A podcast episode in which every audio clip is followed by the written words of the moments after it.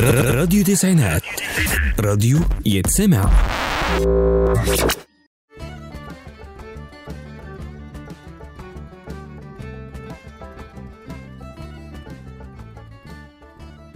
مساء الخير على أحلى مستمعين راديو تسعينات. النهارده هتبقى تالت حلقة من برنامجنا. نفهم الخطوات. معاكم حبيبي مصطفى. هنحكي النهارده عن نعمل إيه بعد ما ننفصل عن خطيبك. أول حاجة لازم نكون عارفين إن هو لو في خير كان فضل. كمان ربنا ما بيعملش حاجة وحشة في حد. لازم نبقى عارفين إن انت هتاخدي وقت في الزعل ولما شوية وتسرحي وتفتكريه. كل الحاجات دي خدي وقتك على قد ما تقدري. بس وأنتي بتاخدي وقتك خدي بالك إياكي تفكري.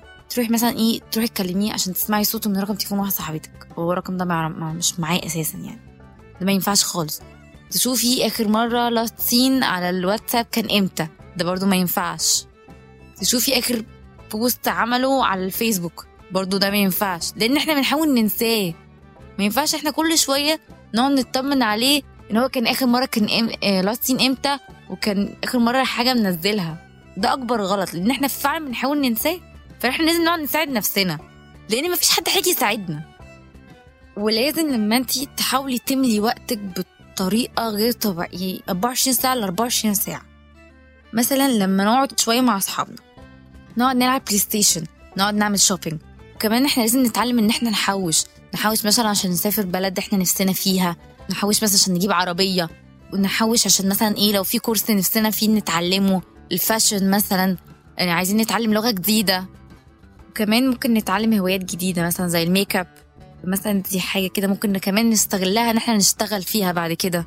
ما إحنا فعلا موهوبين. بلاش تفكري في الانتقام. ترتبطي بحد تاني بهدف إن انت تنتقمي منه. اوعي انت تقعدي تقولي في نفسك كده إنك هتطوري من نفسك بس عشان خاطر يعرف هو بعد كده ساب مين. وشفت أنا بقيت فين بعد ما أنا سبتك؟ لا خالص انت بتطوري نفسك عشان نفسك مش عشان خاطر حد. وفي حاجة تانية إحنا لازم نتعلم من التجربة دي عشان بعد كده نعرف نختار صح. كده وصلنا لنهاية الحلقة. يا رب تعجبكم ونستناكم في الحلقة الجديدة